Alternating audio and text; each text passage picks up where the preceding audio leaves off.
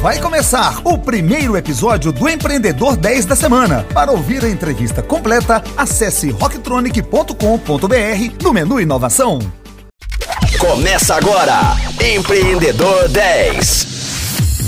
Fala Rocktronics! Preparados para mais uma semana com muita informação? Por aqui Flávio Amaral começando mais um Empreendedor 10. Nesta semana, bato um papo com Guilherme Prado. Guilherme é jornalista, foi assessor de imprensa do São Caetano entre 2003 e 2004, do Palmeiras de 2004 a 2007 e na sequência foi para o Corinthians, onde ficou até 2015 e mudou a forma de se comunicar.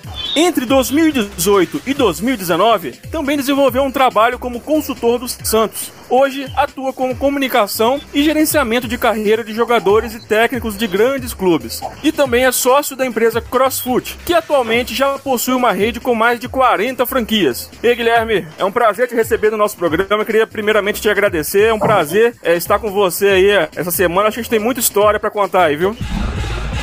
Prazer é todo meu, muito obrigado. Pô, eu sou bom contador de história, rapaz. Acho que eu sou o melhor contador de história que qualquer outra coisa. Isso aí eu sou PHD. Se tivesse um, um curso disso aí, eu daria samba. Opa, bom demais, bom demais. Então vamos às histórias. Para começar o nosso primeiro programa, confessando que você foi uma pessoa que me influenciou a seguir a carreira de comunicação. Isso eu nunca te contei, segredo aí. É um grande prazer te receber aí, cara. Você vê que eu já fiz mal para você vê que eu já fiz mal para muita gente no mundo, né? É...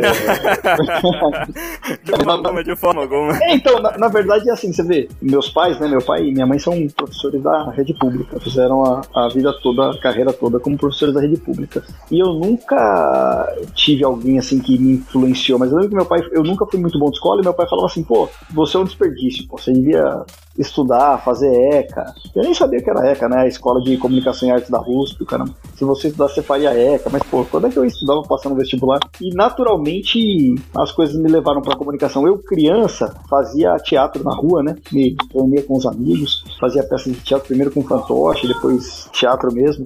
A gente escrevia as peças, a gente fazia tudo, a gente vendia ingressos, o caramba.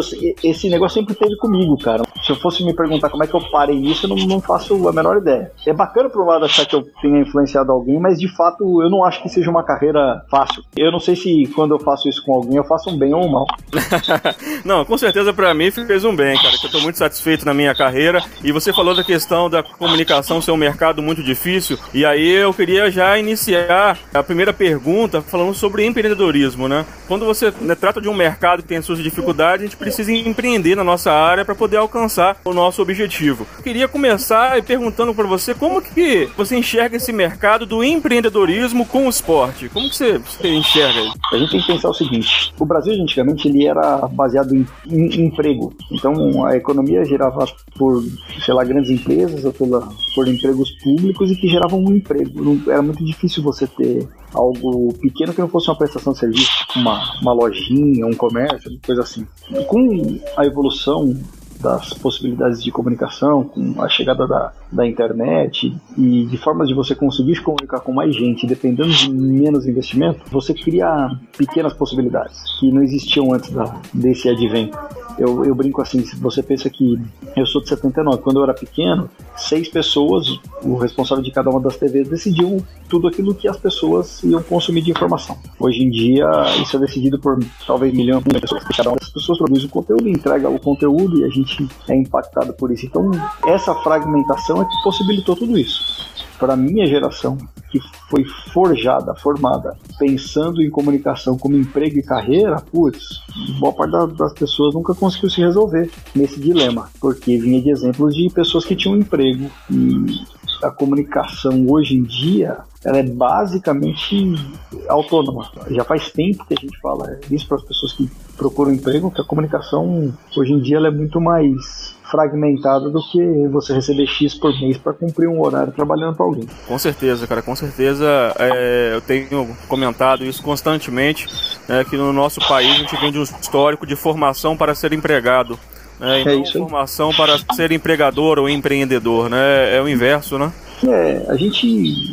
Primeiro que a gente tem uma cultura jovem, né? a gente é uma república jovem, com um pouco mais de 100 anos. Nesse período, a gente ainda teve um período gigantesco de um centro de poder em que o Estado é que fazia tudo e as pessoas ficavam esperando bem do Estado. A gente tem isso, né? Se você reparar, a gente tá sempre esperando a chegada de um, de um grande Sassamutema que vai livrar a gente de tudo, vai resolver todos os nossos problemas. É um troço cultural que na minha geração viu muito. Eu acho que assim, os meus amigos que têm filhos mais jovens já pensam menos nessa, nessa história de ter um emprego, num lugar onde você entra de manhã, sai à tarde, segunda a sexta. Mas de fato é uma cultura nossa de que alguém vai ter um emprego, alguém vai te dar um troço e, e, assim vai ser resolvido. Dentro do esporte também, né? Independente da carreira, você como jornalista empreende dentro do esporte, mas você tem essa vivência aí de diversas formações, de pessoas com diversas formações, com diversas origens, que estão empreendendo no meio do esporte e é um grande mercado nacional e mundial, né?